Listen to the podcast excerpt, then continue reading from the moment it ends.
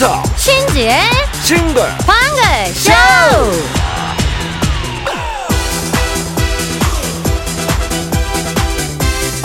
안녕하세요 이윤석입니다 안녕하세요 신지입니다. 집안 여기저기 뭐가 많은 것보다는 필요한 것만 딱딱 단출하게 있는 거. 이게 요즘 인테리어의 대세죠. 그래서 필요 없는 물건을 정리하라는 말도 자주 듣고요. 물건 말고 우리도 가끔 얘기하는 인맥 정리 음. 아 이것도 시대의 흐름이죠 아, 번잡한 인간관계는 줄이고 진짜 소중한 소수 정예랑 잘 지낸다 물건이랑 사람 말고 또 하나가 할 일이래요. 심플의 상징 스티브 잡스가 이런 말을 했대요. 나는 내가 한 일만큼이나 하지 않은 일을 자랑스럽게 여긴다. 아 예전에는 야 내가 이것도 하고 저것도 하고 한 게 무지 많아 이런 게 자랑이었지만 이제는 안 할 거는 안 하는 게 이게 오히려 지혜로운 거다 과하게 힘에 붙이는 거. 내가 상관 안 해도 될 일은 미련도 관심도 두지 말자. 여기다 오늘은 휴일이니까 이것도 오늘 안 해도 되는 일은 좀 미루자. 아유 나는 대찬성입니다 자세히 보면은 꼭 안 해도 될 일 투성이에요. 네. 예 찾아봅시다. 그래서 소크라테스 형도 동의하시겠죠 자 나훈아입니다. 테스 형! 나훈아의 테스 형 들었습니다. 야 스티브 잡스가 참 명언을 많이 남겼네요. 네. 예. 내가 한 일도 자랑스럽지만 안 한 일도 자랑스럽다. 자 선택과 집중 모든 거에 다 욕심을 내지는 말자 이거네요 네, 우리는 뭐 그냥만 같은 부자도 천재도 아니니까 네. 일단 오늘 하루에만 적응을 적용을 좀 해보자고요. 네. 청소도 하고 빨래도 하고 마트도 가고 옷장 정리도 하고 아. 이것저것 고치고 아유. 부모님도 찾아뵙고 아유 이거를 이제 정령 오늘 다 해야 되나요? 그러니까요. 게다가 헬스도 다니고 자전거도 타고 책도 봐야 되고 주말 근무를 하면서 애들을 챙기면서 요리도 하면서 이거를 어떻게 다 하냐고요. 요리 대신에 좀 시켜 먹고 애들도 그냥 좀 빈둥빈둥 좀 놀게 놔두고 음. 이렇게 사는 날도 있어야죠. 이거 다 하고는 진짜 못 삽니다. 이제 불안해서 그렇지. 불안하지만 한번 참아보자.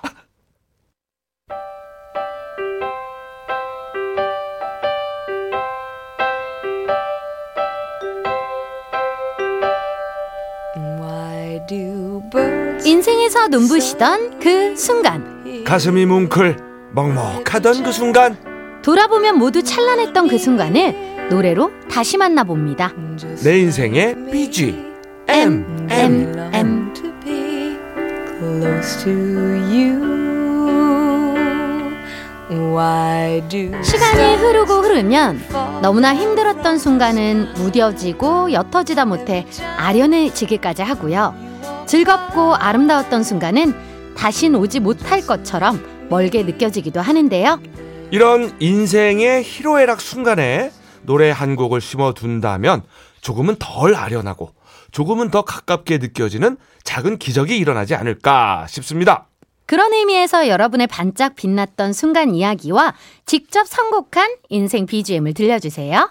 간단하게 사연 적어서 보내주시면 되는데요.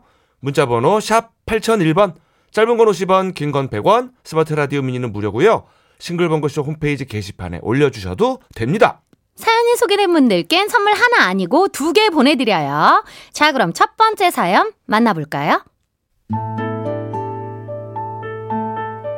고등학교 시절 저는 부모님 속을 엄청 썩이는 딸이었어요.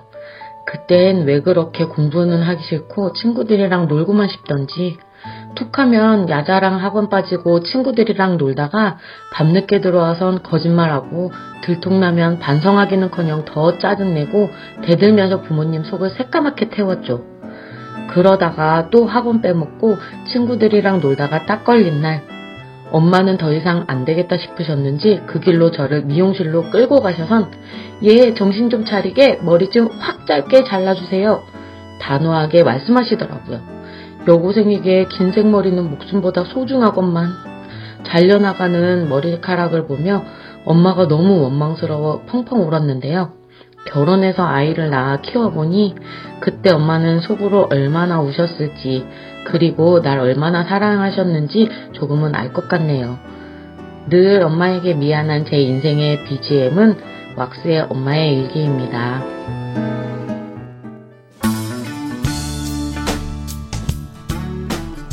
엄마, 나도 아이 낳고 키워보니까 이제서야 엄마 마음 조금 알 것 같아. 그동안 속썩였던 거 찐하게 효도하면서 보상할 테니까 기대해줘. 사랑해. 진선혜님의 인생 BGM 예? 왁스 엄마 일기. 들었어요. 아, 아, 코가. 약간 또 시큰해졌어요. 어, 저도 아, 그래가지고 제 예. 멘트도 아닌데 잠깐만 이거 티안 신지사연? 내려고 어, 티안 신지사연 내려고 아니에요 혹시? 아니 아니야 머리 간 거 아니에요? 아니야 아니야 예. 이게 너무 부끄럽지만 학창 시절에 부모님 속을 엄청나게 썩이는 딸이었대요. 음. 매일 학원 빠지고 거짓말하고 친구들이랑 놀다가 예. 밤늦게 들어가고. 예. 네. 그거를 또 참고 참던 어머니가 더 이상은 안 되겠다. 이렇게 두고 볼 수는 없다. 더 이상 못 놀러 다니게 그냥 머리를 짧게 잘라 버려야겠다 하고 그냥 강력 대응을 한 겁니다. 음. 바로 미용실로 간 거죠. 음. 궁금하잖아요. 이게 얼마나 짧게 잘랐냐고 여쭤봤나 봐요. 기지. 어. 근데 숏컷을 넘어서 어이구. 스포츠 머리 알죠? 그 수준으로 그냥 짧게 그냥 바짝 깎아가지고 엄청 울었답니다. 예. 물론 뭐 이게 절대 좋은 방법이라고 저희가 말씀드리는 건 아닌데 음. 어머니가 얼마나 속상하고 답답하셨으면 이렇게까지 하셨을 까 싶은 거죠. 그렇죠, 그렇죠. 이렇게 되면 진짜 못 돌아다닐 거 아니에요. 따님도 너무 속상하니까. 그러니까. 자, 지금 그 선혜님의 아들이 4살인데 음. 말안 듣고 떼쓰고 이러는 거 보면은 야, 난 요런 걸로도 마음이 아프고 힘든데 음. 야, 옛날에 우리 엄마는 어땠을까? 이런 생각이 들면서 아, 부모님에게 너무 죄송하고 철없던 그때가 후회가 된다고 하십니다. 음. 그래 이게 다 아이를 낳아봐야 부모님 마음을 알게 되는 부분이 확실히 있는 것 같아요. 예. 근데 아이를 안 낳고 결혼을 안 해봐도 저는 알겠는데 맞습니다. 아이를 안 낳으면- 아이를 안 낳고 그러면 더 많이 알, 알겠지. 그리고 예. 우리가 이제 부모님 속을 크게 막 썩이지 않는 않고 지낸 학창 시절이나 어린 시절이라고 하더라도 예. 부모님이 자식을 생각하는 마음은 그 감히 저희가 어떻게 헤아리겠습니까? 늘 그렇습니다. 노심초사고 어디 아프기만 해도 너 우리가 맞아요. 아픈 것만큼 더 아프시고. 그러니까 나는 특별히 괴롭혀드린 게 없는데 음. 애가 골골하니까 평, 평생 불안하게 사신 거예요. 그 너무 그것도 불효더라고. 아, 그럼 이제 이윤석 씨는 이렇게 부모님 마음이 이해가 되고 그래요? 너무 골골했어서? 우리 애도 그렇게 또 아파요. 그러니까 이게 야, 이 엄마 아빠가 이 심정이었겠고 그러니까 건, 건강만 해도요 음. 큰 효도하는 겁니다. 진짜. 그렇지. 근데 저 신지 신지도 요새 좀 골골하던데 네, 저도 이제 큰일 치렀으니까. 나이가 먹어가고 있고 근데 해야죠. 그렇게 콘서트 하고 안 아프면 그것도 이상한 거야. 다시 살을 많이 찝어야 되나 고민도 하고 있어요, 제가.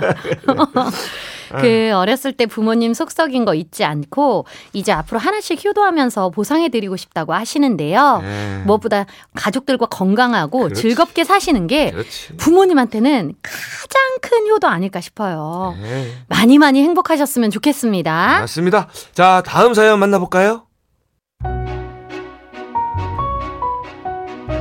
지금으로부터 20여 년 전, 저는 집에서 30분이나 떨어진 고등학교로 배정을 받아 입학하게 되었습니다.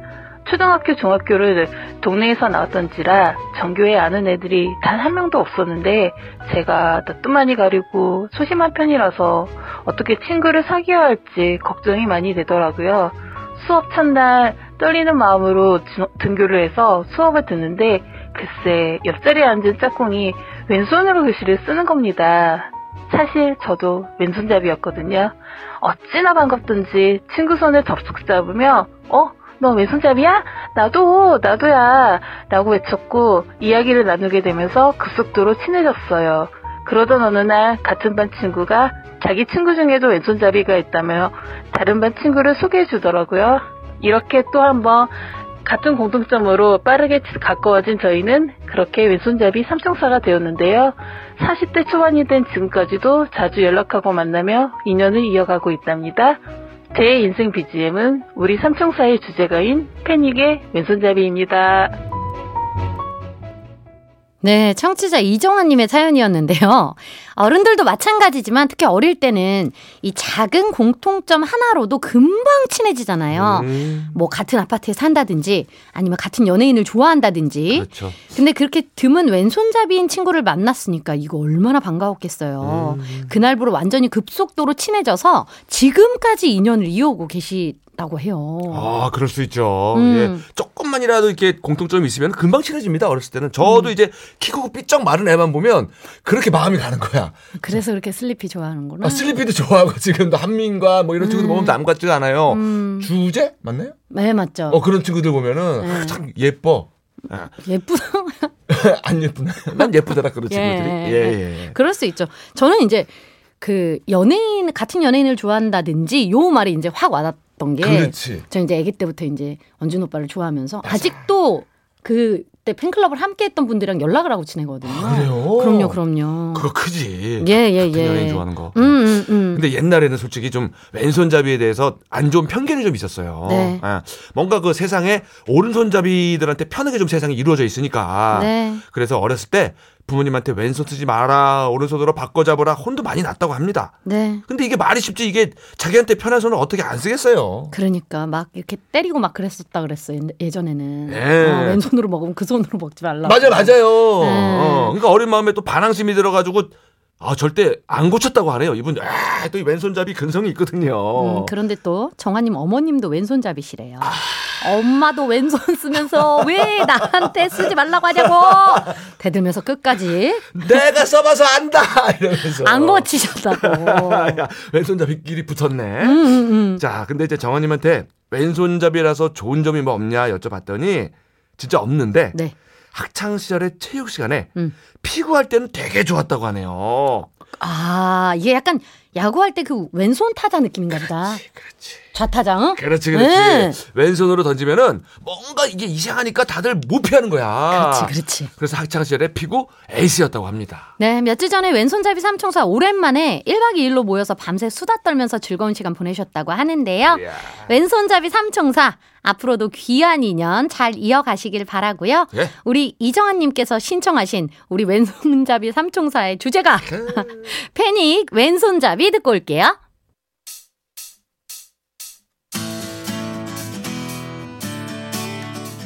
우리 삼총사들 사연 잘 들었지?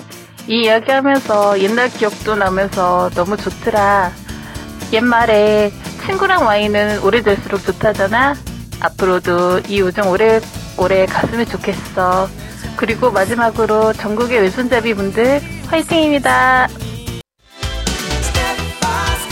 여러분들께서는 지금 이윤석 신지가 진행하는 MBC 라디오의 간판 프로 싱글벙글 쇼를 듣고 계십니다. 저는 유재석입니다. 95.9 MBC 라디오. 출석에 늦었죠? 문자 못 보내도 매일 잘 듣고 있습니다. 늦지 않았어요. 아낌없이 주는 윤석이와 신지는 이 시간만 되면은 심장이 bounce bounce 두근대 여러분이 보내주신 문자 하나하나 천천히 읽어보고 소개해드릴게요. 늦지 않았어요.